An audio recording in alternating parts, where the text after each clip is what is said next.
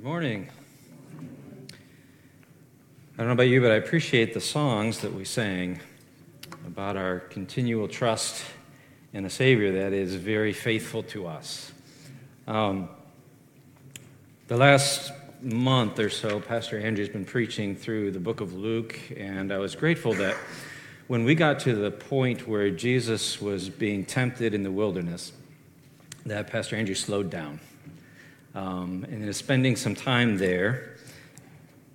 And I'm grateful because the, the message focus, and if you haven't watched those or had a chance to, to listen to those, go back on Facebook or YouTube and uh, look at June 6, 13, and 20.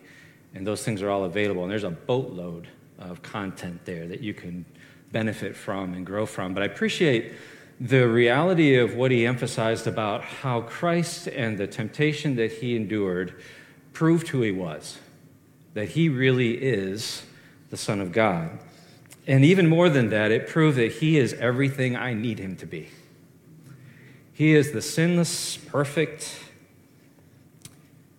spotless Lamb of God with the ability to overcome the adversary that I face on a daily basis and whose passion and desire is to bring about destruction for my life, and your life, and for this world.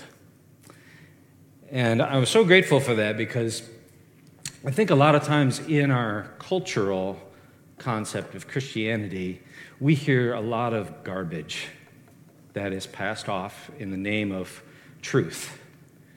Um,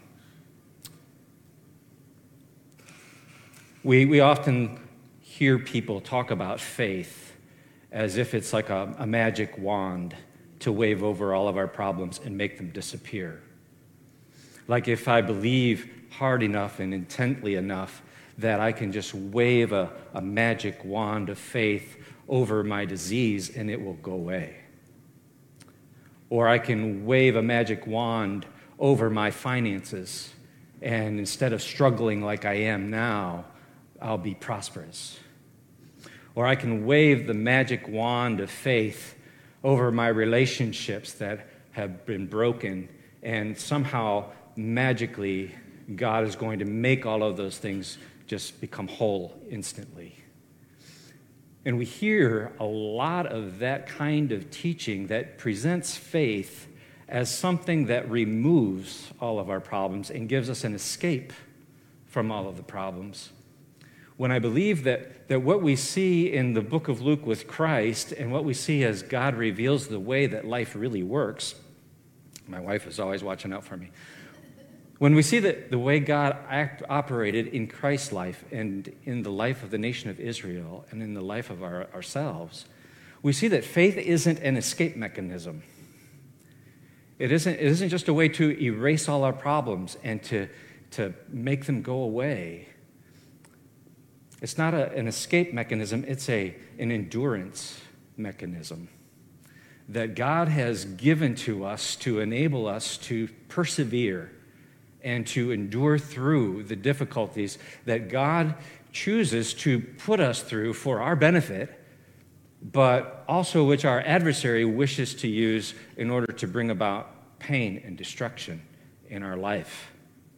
And, and really, our life, as Pastor Andrew talked about, is it's really a, the center point of conflict between the good purposes of our God and the, the evil intent of our enemy. And so I'm very grateful that we've slowed down in a few of those messages to talk about some of those realities that, that life is going to come with difficulties and with challenges. And, and in my personal life, I have experienced some of those really deep seasons of struggle and I know that the challenges are real. And I see other people go through struggles. And at times I see the destruction that comes into their life because they're not prepared for that. And so I, am grateful for the opportunity to talk a little bit more about that. And in, a way, you can turn in your, your Bibles, if you would, to Luke chapter 4. Um, in a way, I, I, told my son Joshua just last night, I said, I almost feel like um, or I might, I, am concerned that I might be perceived kind of like Job's friends. Um, do you remember how that conversation went between Job's friends and Job? One of them got going, and he basically told Job, "Your problems are because you sinned, and and uh, you know you just need to repent, and you'll get over it, and life will turn wonderful." And then the next guy got up and said, "You don't know what you're talking about, Job. Your problem is you, your life is full of sin. If you just repented, you get over it." And then the third guy got up and said, None of you guys are making any sense and you're not telling the truth. Job, here's the, what it boils down to your, your life is just full of sin, and if you just would repent, you get over it. And it's like the book just keeps going that way, and, and everybody just wants to, they think that they're going to be more persuasive telling a particular truth than the other guy. And, and you know, I don't want to be perceived that way because I'm talking about some of the things Pastor Andrew's been preaching on. Um, but because it is a passion for me, and, and I, I think that I can cover maybe some areas that, um, that I feel like we really want to lock in on, and we've got one more message coming, I believe, don't we, Pastor? Um, so I hope you won't think I'm trying to cover ground thinking that he hasn't covered them. We've covered a lot, a lot. But sometimes just packaging it in a way helps us refresh our mind. So turn with me to Luke 4 in chapter 1. And we're just going to read through this, and then we're going to jump in and kind of cover a little bit of preliminary ground quickly. It says, And Jesus, full of the Holy Spirit, returned from the Jordan and was led by the Spirit in the wilderness for 40 days, being tempted by the devil. And he ate nothing during those days, and when they were ended, he was hungry. The devil said to him, If you are the Son of God, command these stones to become bread. And Jesus answered him, it is written, Man shall not live by bread alone. And the devil took him up and showed him all the kingdoms of the world in a moment of time and said to him, If you, To you I will give all this authority and their glory, for it has been delivered to me, and I give it to whom I will. If you then will worship me, it will all be yours. And Jesus answered him, It is written, You shall worship the Lord your God, and him only shall you serve. And he took him to Jerusalem. He set him on the pinnacle of the temple and said to him, If you are the Son of God, throw yourself down from here, for it is written, He will command His angels concerning you to guard you, and on their hands they will bear you up, lest you strike your foot against a stone. And Jesus answered him, It is said, You shall not put the Lord your God to the test.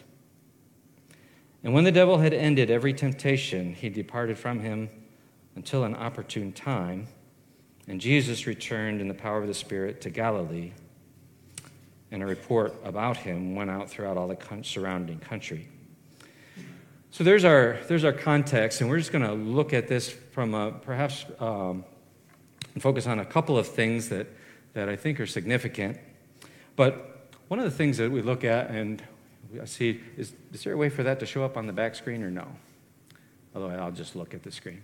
Uh, I want to talk about some survival truths that I've had to, to bank on and, and go back in my mind, even in the past year, and pull it out and read through it in order to help myself through a season that was difficult. And uh, survival truths for extreme wilderness challenges. And the first reality that, that we've already covered, Pastor Andrew has done, is that God has led me here. I'm not here by mistake. This is not an accident. God hasn't fallen asleep at the wheel this season of my life is a place that God has led me to. We see that's the truth as it relates to the Israelites because in Deuteronomy chapter 8, verse 2, God says, You shall remember the whole way that the Lord your God has led you these 40 years in the wilderness, that he might humble you and test you to know what was in your heart, whether you would keep his commandments or no. He goes on to talk about that wilderness experience, and he describes it as a great and terrifying wilderness with its fiery serpents and scorpions and thirsty ground where there was no water, that he might humble you and test you to do you good at the end. So God led the Israelites through this long, prolonged season of difficulty. And that was his design. He was the one leading them by the pillar of a cloud during the day and by the pillar of fire at night. They weren't there by accident. It was also true of, of, of our Lord and our Savior. It says the Holy Spirit led him out into the wilderness. And as we look at our own lives, God is the one who leads us. We're all familiar with, with David as he wrote the, the book of Psalms. And Psalm 23 is probably known by a lot of people who don't even know the Good Shepherd. But it says, The Lord is my shepherd, I shall not want. He makes me to lie down in green pastures. He leads me beside still waters. He restores my soul. But then it also goes on to say, Though I walk through the valley of the shadow of what? Of death, I won't be afraid. Your rod and your staff, they comfort me. See, going through that valley in the shadow of death isn't an experience that we go through on our own. It's a place that God leads us through, and He's there present with us. And so that's, a, that's, a, that's a, just an obvious core thing to keep in mind that, that when we go through all of these experiences in our life, that it's not an accident. It's not something God's unaware of. It's not something He's unprepared for in order to help us. The second thing I, that I remind myself and have gone back through is that, that God hasn't stopped loving me. He didn't stop loving the Israelites when he led them through the, through the wilderness. That's not why he took them there. In fact, they, they often accuse God of that when they experienced the moment when they stood at the, the brink of the Red Sea and they didn't think they had a way to escape. They thought, they told Moses, Why did you bring us here? To kill us in the wilderness because there weren't enough graves in Egypt? And of course, God cared for them and parted the sea. And then they got to the other side after a great celebration and they experienced thirst. They had no, nothing to drink. And they said, why, why did God bring us here? To destroy us in the wilderness with thirst? Did, they said the same thing about the food and the fact that they had no food and they were hungry. Did God bring us here to destroy us? Then the whole question is does God love us or doesn't He? And by my looking at my experiences, all of the indicators would suggest that He doesn't. But the reality is that God did love them, and He didn't lead them through the wilderness because He didn't love them. He was leading them to do them good in the end. In Deuteronomy chapter 23, God summarizes a reality as, as a king, the king of Moab, wanted to bring in Balaam to curse the people. And God refused. And the reason God refuses, he says, because I love you. I love you. I'm not going to do you harm. That's not why I brought you here. And God defended his people. He treated them in Deuteronomy 8 5 like a father would treat his child. And, and there was difficult moments and difficult things they would experience, but it wasn't because he was wrathful and angry and trying to destroy them. It was because he was nurturing them and training them and disciplining them and helping them to grow. The same thing was true of Jesus. Um, Jesus was the, the son that we are that Pastor Andrew made very, very clear is Jesus was there baptized by John the Baptist in the wilderness. The, the, how do you say it? The, the heavens departed, the Spirit came down, the voice spoke from heaven and said, This is my beloved Son, in whom I am well pleased. And so Jesus wasn't led out into the wilderness because God didn't love him. God's love was very much intact. And the same thing is true for me. You know, there is absolutely, I'm persuaded that nothing shall be able to separate me from the love of God that's in Christ Jesus. Isn't that what Romans chapter 8 tells us? And then in Hebrews chapter 12, we're assured that God, just like with the Israelites as a father nurturing and caring for a son, God deals with us that way. And He hasn't stopped loving us when we go through difficult times, but He's with us, and His heart has not changed. This third thing I've had to remind myself and to make sure that I keep clear in my head is that, that wilderness experiences are places where I have an opportunity to learn. And the Israelites needed to learn. They were, they were presented with a situation where they were, they were put in places of hunger and thirst so that they would learn that they didn't live and survive by bread alone they survived that experience by the very word of God. And it's not, as Pastor Andrew said, it's not just the word written here in this book. It is the ever living, watchful care of a shepherd who loves us and manages the situations in our life that we cry out to and depend upon, who then speaks and who provides for our needs. And that's the continual existence and reality of what it means to be a follower of Christ is that when we face the difficulties that he leads us through, that we can cry out to him and we can say, "God, I need your help." And we can come to the throne of grace and we can say, "In this moment, I don't know what to do." If we cry out for wisdom, he promises, "I'll give you the wisdom you need." And we cry out for his help, and he's the ever present one whose heart and compassion has not moved because he is actually on the throne with the purpose of ministering to us with compassion in our times of need. So the Israelites had things to learn, to depend upon the Lord. Interestingly enough, even our Lord, the Bible says, not Tim Cornish, but the Bible says, learned things through the things that he suffered. Our Lord, even though he was a son, learned obedience through the things that he suffered. And that's a, have you ever tried to figure out how in the world God in the flesh develops and grows? I mean, that's a mystery.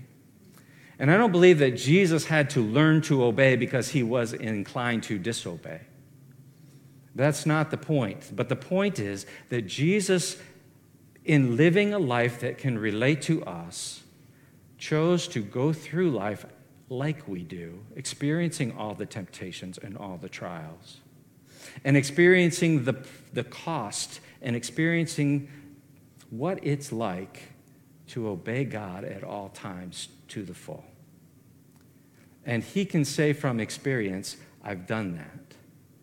He can say from experience, I have gone through that experience. I, have, I am fully qualified and I am fully equipped to represent you before God as the mediator between God and man on your behalf. And he, in his struggles and his process of going through the wilderness, and not just through the wilderness temptation, but the remainder of his ministry here on this earth and his death and resurrection accomplished that. And then for me, there are seasons that are helpful for me to learn. Um, turn with me, if you would, to Psalm 119. Psalm 119 and verse 65.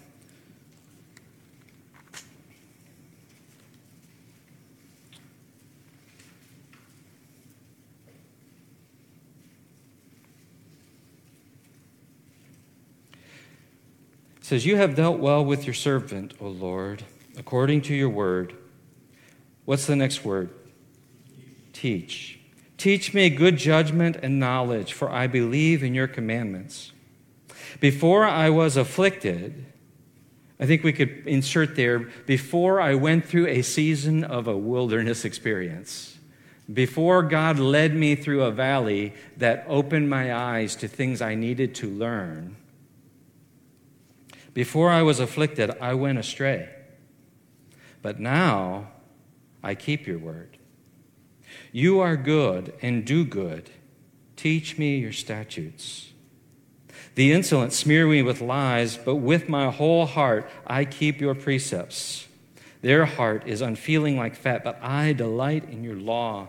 It is good for me that I was afflicted, that I might learn your statutes. The law of your mouth is better to me than thousands of gold and silver pieces. So we have an opportunity to learn. The same thing is true in James chapter 1, if we go there real quick.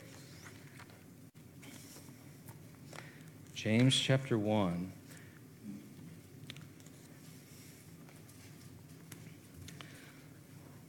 Something that we were sometimes scratch our heads about, especially when if it's a wilderness experience that's intense you read this and you scratch your head and you say, How in the world can I count it all joy? But he says, Count it all joy, my brothers, when you meet trials of various kinds. For you know that the testing of your faith produces steadfastness. And let steadfastness have its full effect, that you may be perfect and complete, lacking nothing. You know, how many of you, like myself, feel incomplete? How many of you say, you know, I wish that God would just finish what he started? I came to him because I long, I hunger, and I thirst for righteousness. Is that why you came to him? You know, I, I, question why some people have come to him.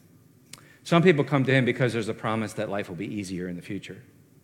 And that's as, that's as far as it goes.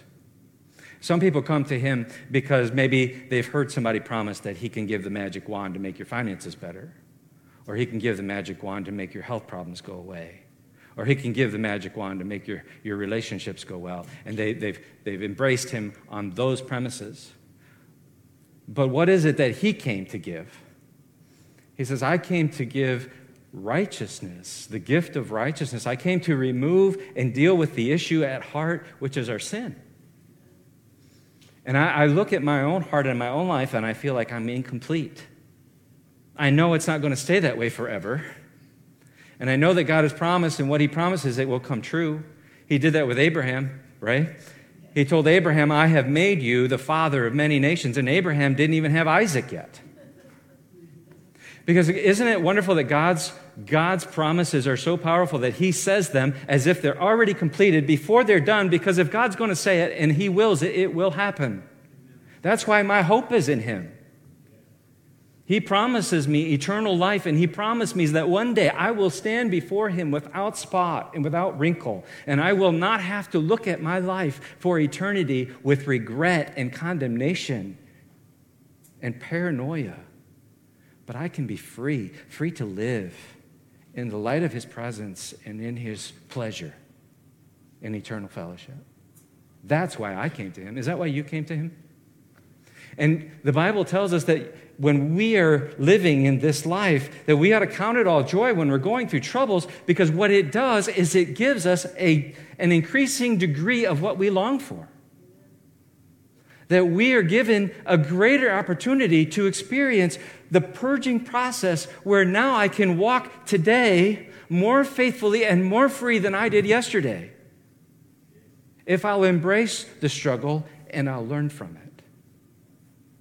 And so there's an opportunity for you and for me that we can take this moment and say, God, I don't like where I'm at. I'm struggling with the moment. This experience in my life is like a valley that, that's gloom and darkness. But I know that you mean it for good. I know that your rod and your staff are there to guide me, to comfort me. And this isn't, this isn't going to last forever. This isn't the destination in my life. And so I'm grateful and I'm going to submit myself and I'm going to learn whatever you want to teach me. That brings us to the next point that this won't last forever. Life will get better. How many of you are always grateful for a little bit of light at the end of the tunnel? Have you ever been in such a place that's so dark you think the, the, the difficulty and the weight and the struggle will never end? It's just a daily pressure, it's a daily grind, it's a daily heartache, it's a daily season of just defeat and brokenness and you long for it to just get lighter and to be free again. Well, it will get better. There is an end in sight. For the Israelites, their experience lasted for 40 years. And that's because they were slow learners. Literally. And actually, I should say they were not just slow learners, they refused to learn. That generation refused to learn the lessons God was bringing them through the wilderness to teach them. They flunked out of the school of hard knocks, and they didn't learn the lessons they needed to. And so God waited for that generation to die out before the next generation would be brought in to the promises that He made. But, but even then, that season for them was limited. We look at our Lord and His experience, and it lasted for how long? For 40 days. But it, it was a long season, and it was a difficult one, and he was hungry, and he was thirsty, and he was under the constant pressure of our adversary. But it did come to a what? It came to an end, and I can't imagine how refreshing it must have felt for our Lord to go from the wilderness to the Sea of Galilee and to sit by the shore and to experience the waves and the breeze and to put his feet in the water and to say, ah, and to begin to do ministry in a place that was refreshing, at least in the physical sense. And then for us, in our experience, it is also temporary. In Psalm 23, it says, Though I walk, what? Through the valley of the shadow of death. Well, this is, that's, not our, that's not our destination. That's just a, a season of time that we will be walking through. Hebrews chapter 10, verse 35 says, Yet a little while, and he who comes will come and the struggle and the, the season that we live in in this world as we, we go through the difficulties that God leads us through and that our enemy is assaulting us in, that there is an end to that. And we have a hope that will, that will take place. 2 Corinthians 4, verses 8 to 7, Paul talks about this light and momentary affliction. It works for us a far more exceeding and eternal weight of glory.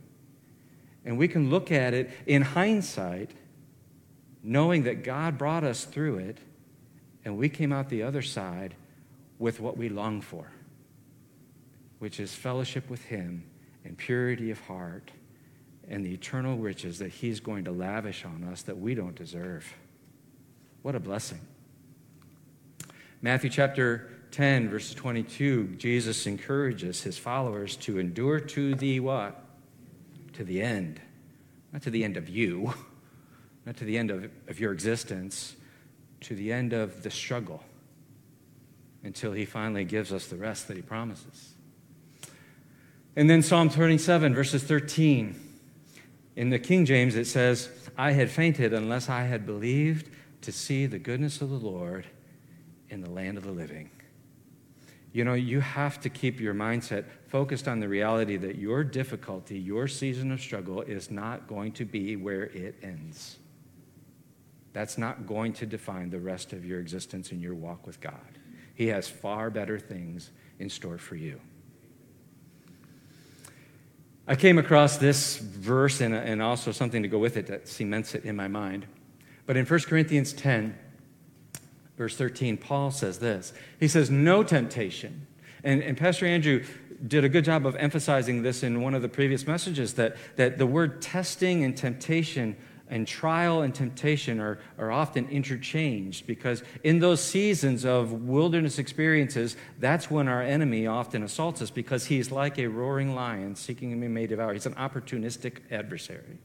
We're going to look at that in just a minute. But he says, No temptation has overtaken you that's not common to man. God is what? He is faithful. And he will not, he will what?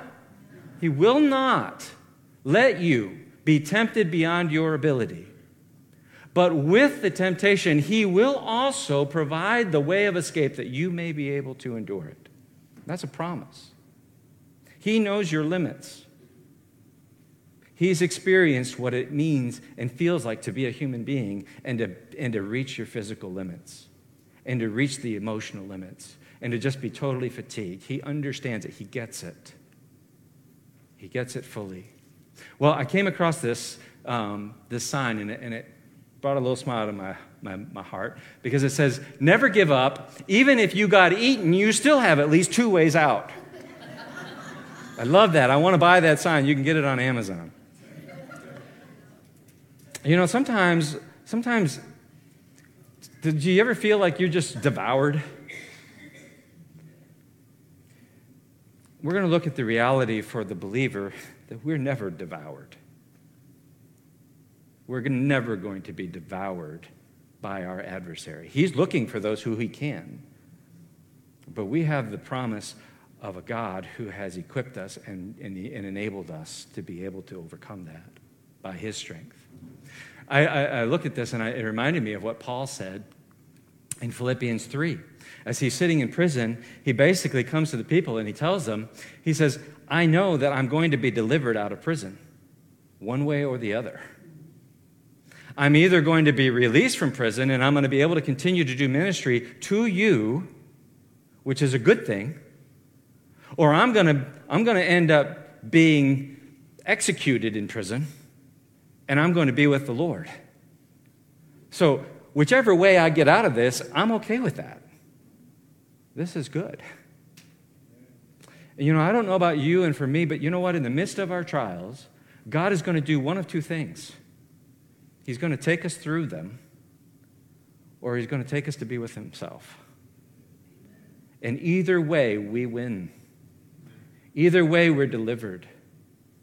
Either way, we experience the victory that He accomplished over our adversary, who no longer has power to dominate and control and dictate our experience and our walk in this world. So, that leads me with all of those realities that God is sovereign over what's going on in my life.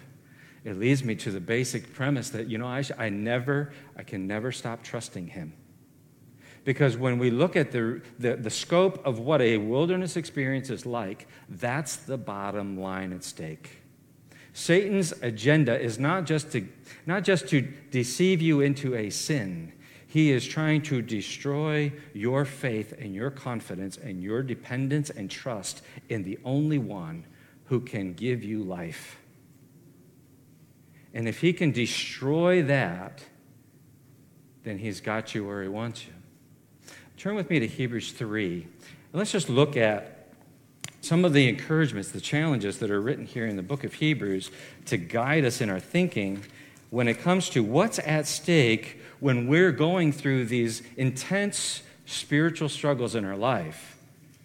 And, and they're dark times and they're hurtful times and they're, they're difficult. And the enemy comes in like an opportunist to make it even more difficult by assaulting our trust and our, our belief in the God who loves us.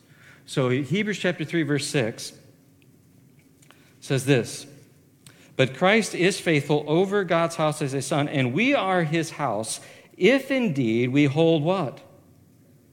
If we hold fast our confidence and our boasting in hope.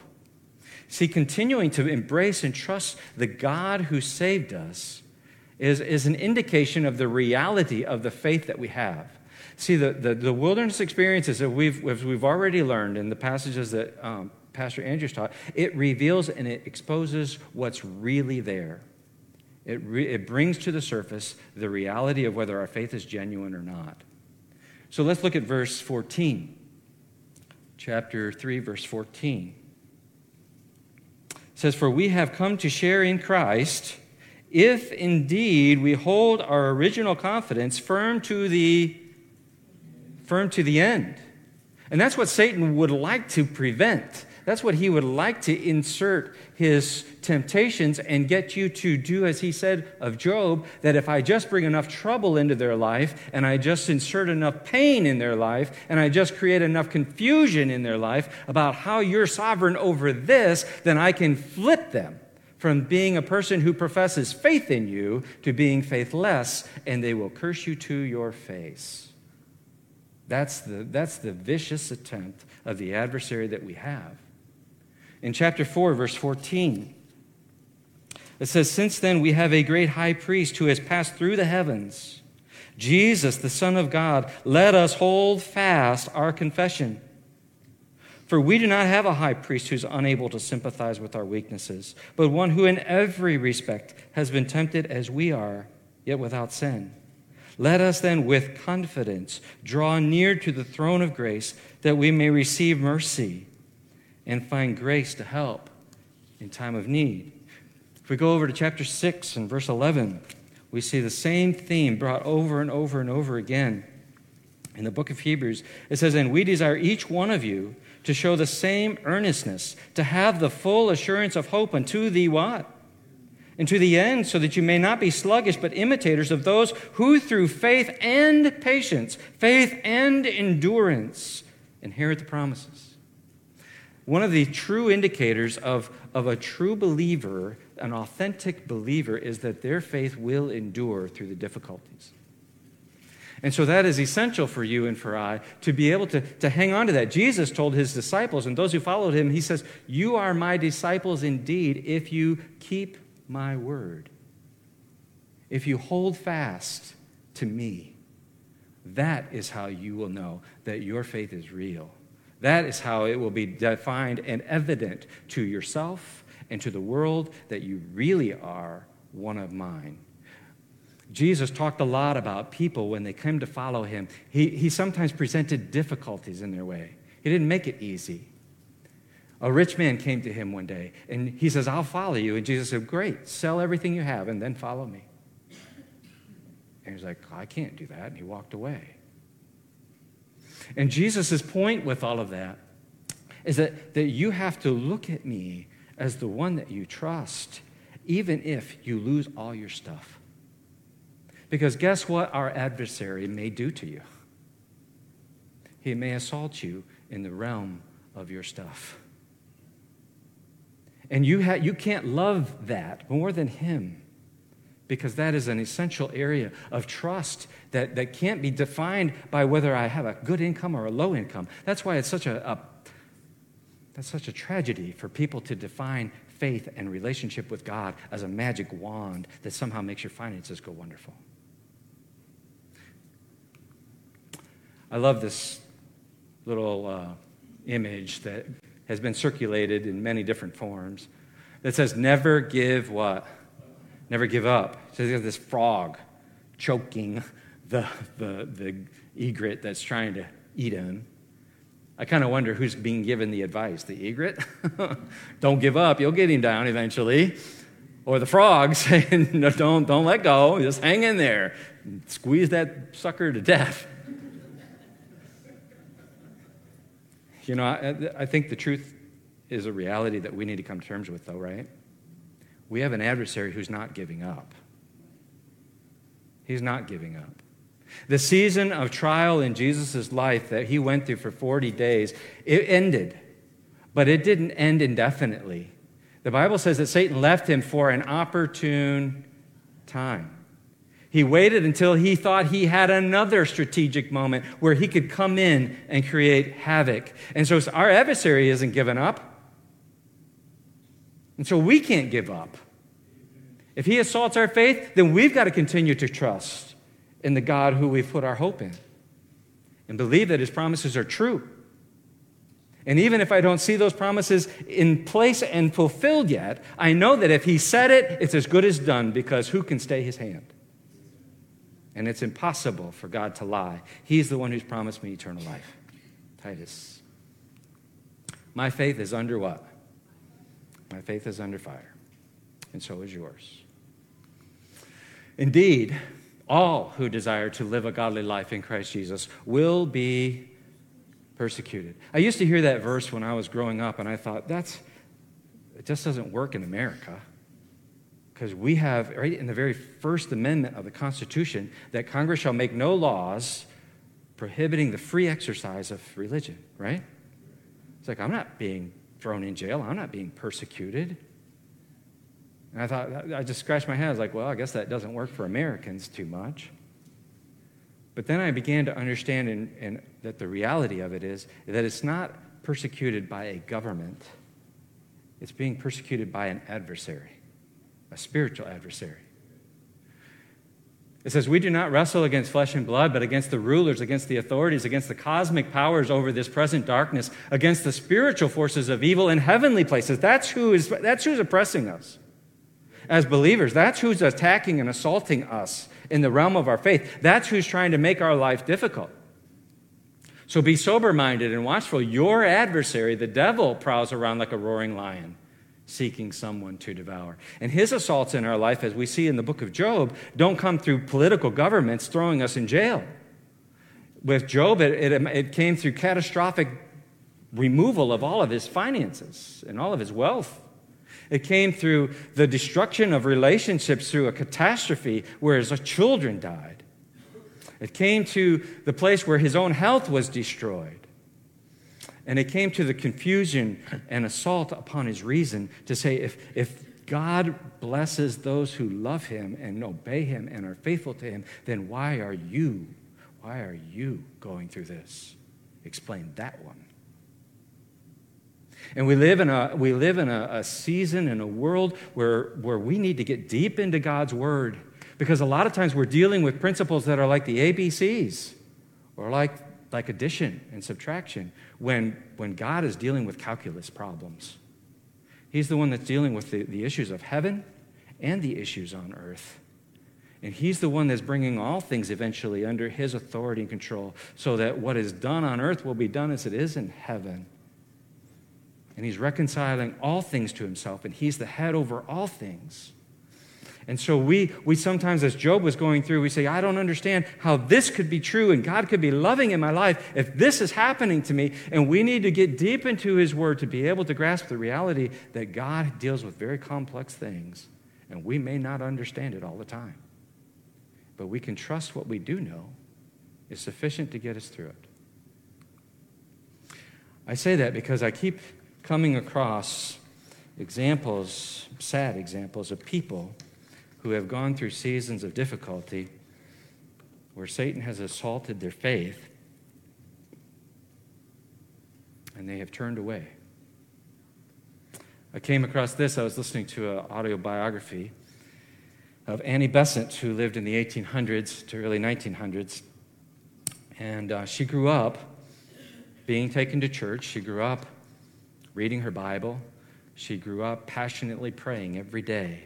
She grew up thinking and wishing with, with, with kind of like heroic aspirations that she someday could be a martyr for Christ. As a young woman, she ended up thinking that she would be able to serve God when, I, when a minister proposed to her, and she thought and was advised, What other way could you serve God more than marrying a minister? And at the age of 20, she got married to this man, and then the wilderness began. Listen to what she wrote in her autobiography. Her child had gone through a long season of, of devastating illness. She sat for weeks, barely able to discern the child taking a breath, being able to survive. This is what she wrote It was the long months of suffering through which I'd been passing, with the seemingly purposeless torturing of my little one as a climax, that struck the first stunning blow at my belief in God as a merciful Father of men. I had been visiting the poor a good deal and had marked the patient suffering of their lives.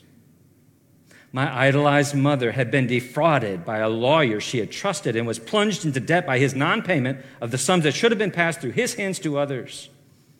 And my own bright life had been enshrouded by pain and rendered to me degraded by an intolerable sense of bondage. That's how she viewed her marriage. And here was my helpless, sinless babe, tortured for weeks and left frail and suffering. The smooth brightness of my previous life made all the disillusionment more startling. And the sudden plunge into conditions so new and so unfavorable dazed and stunned me. My religious past became the worst enemy of my suffering present. All my personal belief in Christ, all my intense faith in his constant direction of affairs, all my habit of continual prayer and of realization of his presence, all were against me now. The very height of my trust was the measure of shock when the trust gave away. To me, he was no abstract idea, but a living reality. And all my heart rose up against this person in whom I believed and whose individual finger I saw in the baby's agony, my own misery, the breaking of my mother's proud heart under the load of debt, and all the bitter suffering of the poor. The presence of pain and evil in the world made by a God, by a good God. The pain falling on the innocent as on my seven months old babe. The pain begun here, reaching on into eternity unhealed, a sorrow laden world, a lurid, hopeless hell. All these, while I still believed, drove me desperate, and instead of like the devils believing and trembling, I believed and hated. All the hitherto dormant and unsuspected strength of my nature rose up in rebellion. I did not yet dream of denial, but I would no longer kneel. She went on to become an atheist who wrote many pamphlets arguing against the teachings of the reality that Jesus Christ is the Son of God, that He loves you, that He died for you. And then she graduated from that denial of any way to know if there's a deity, and if He did, it's not operative, to being a theosophist was a whole other category of confused lies. Annie Besant, she went to her death rejecting the very thing that she once claimed to embrace. Same thing is true of someone I went to Bible college with, who served God, went to school, professed faith from, this, from the point of a child, was a model student, graduated from Spurgeon Baptist Bible College, went to seminary, pastored a church for like 15 years. And then, because he came to questions he couldn't answer, he walked away and he turned his back on Christ. And he's got a Facebook page dedicated to try to undermine the faith of others. Josh Harris, who was a very famous Christian author and pastor, wrote the book I Kissed Dating Goodbye, helped a lot of young people try to order their sexual lives in obedience to Christ, has turned his back on the very things he taught. And his final comments in the recent days has been this by all the measurements that I have for defining a Christian, I am not a Christian. Many people tell me there is a different way to practice faith, and I want to remain open to this, but I'm not there now. I bring these examples up just to say that, you know, when we go through seasons of wilderness experiences, the assault on faith is real, and it will expose the reality of what's in our hearts if our faith is authentic or genuine or not. And that's why the writer of Hebrews says this He says, Take care, brothers, lest there be in any of you an evil, unbelieving heart, leading you to fall away from the living God, because this is serious business. The stakes are too high, right? We're talking about eternity. For Annie Besant and for my friend John Malcolm and for Josh Harris, there, if you turn your back on the only sacrifice for sin, you have no plan B. He's it. There is no other name under heaven given among men whereby we must be saved. Jesus alone is the way and the truth and the life, and no one comes to the Father but by him. If you he doesn't want to condemn people. He came to this world because he loves us. In John 3:16, God so loved the world that he gave his only begotten son, that whoever believes in him will not perish but have eternal life. He didn't come into the world to condemn the world, but that the world through him might be saved. But condemnation comes if we reject the offer that God provides, because it's all there is. And so the, the warning is very clear, and, and I just want to plead with anybody in this room if you if you're not sure that you know Jesus Christ, that you truly believe him, thick or thin, that you believe him and you want him not just for things that he's going to give you that are going to bless your life here, but you're longing for the, the, the transformation of your heart and the freedom from sin and the gift of righteousness. That I would encourage you to step back and take deep stock in your heart and make sure that you have done real business with him. And that your trust in him is for what he offers you and not something else that's superficial and peripheral, but for the real deal of what he offers.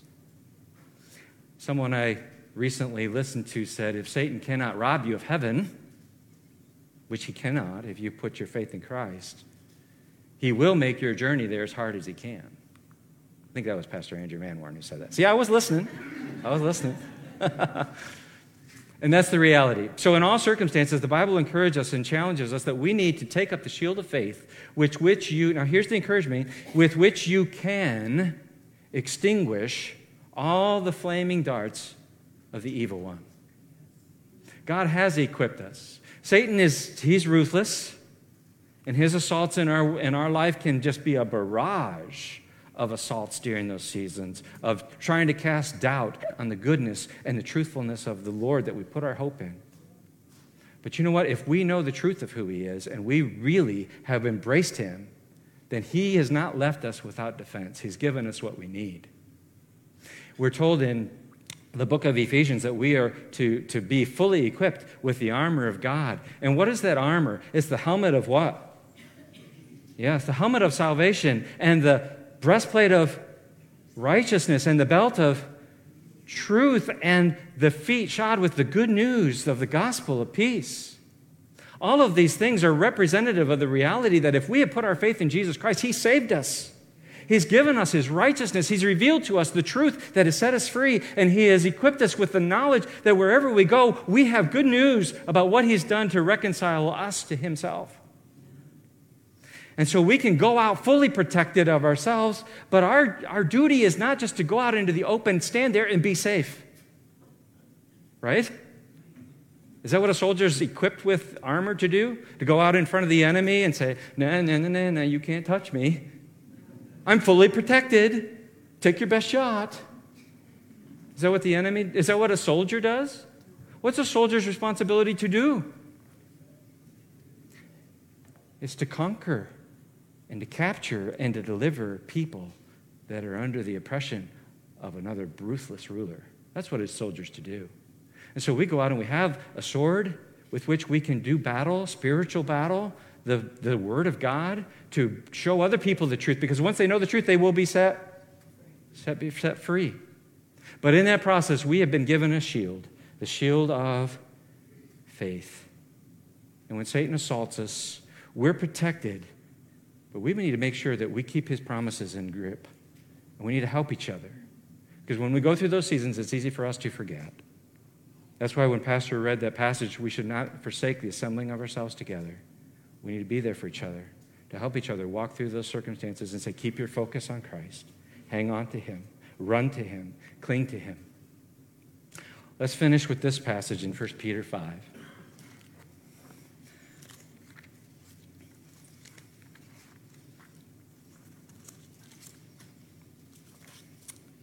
First Peter 5, starting in verse 8. says, Be sober, be watchful. Your adversary, the devil, prowls around like a roaring lion seeking someone to devour. Make sure that's not you. Make sure that you don't just profess faith in Christ, but that it's for real. He's seeking someone to devour. Resist him. Firm in your what? Firm in your faith knowing that the same kinds of suffering are being experienced by your brotherhood throughout the world. See, it's not a political government.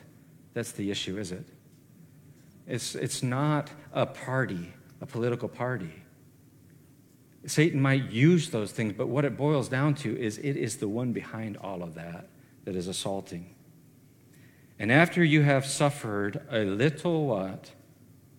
A little while. See, there's light at the end of the what? light at the end of the tunnel. God hasn't forgotten me. He hasn't abandoned me. He still loves me. This is just the valley I've got to go what? Through. But after you have suffered a little while, the God of all grace, who has called you to his eternal glory in Christ, will himself, what a, what a promise. He's not going to delegate this to somebody else.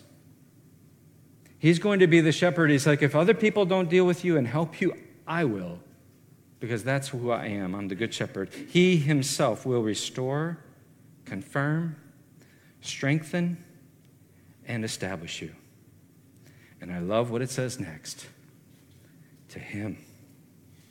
To Him be dominion forever and ever.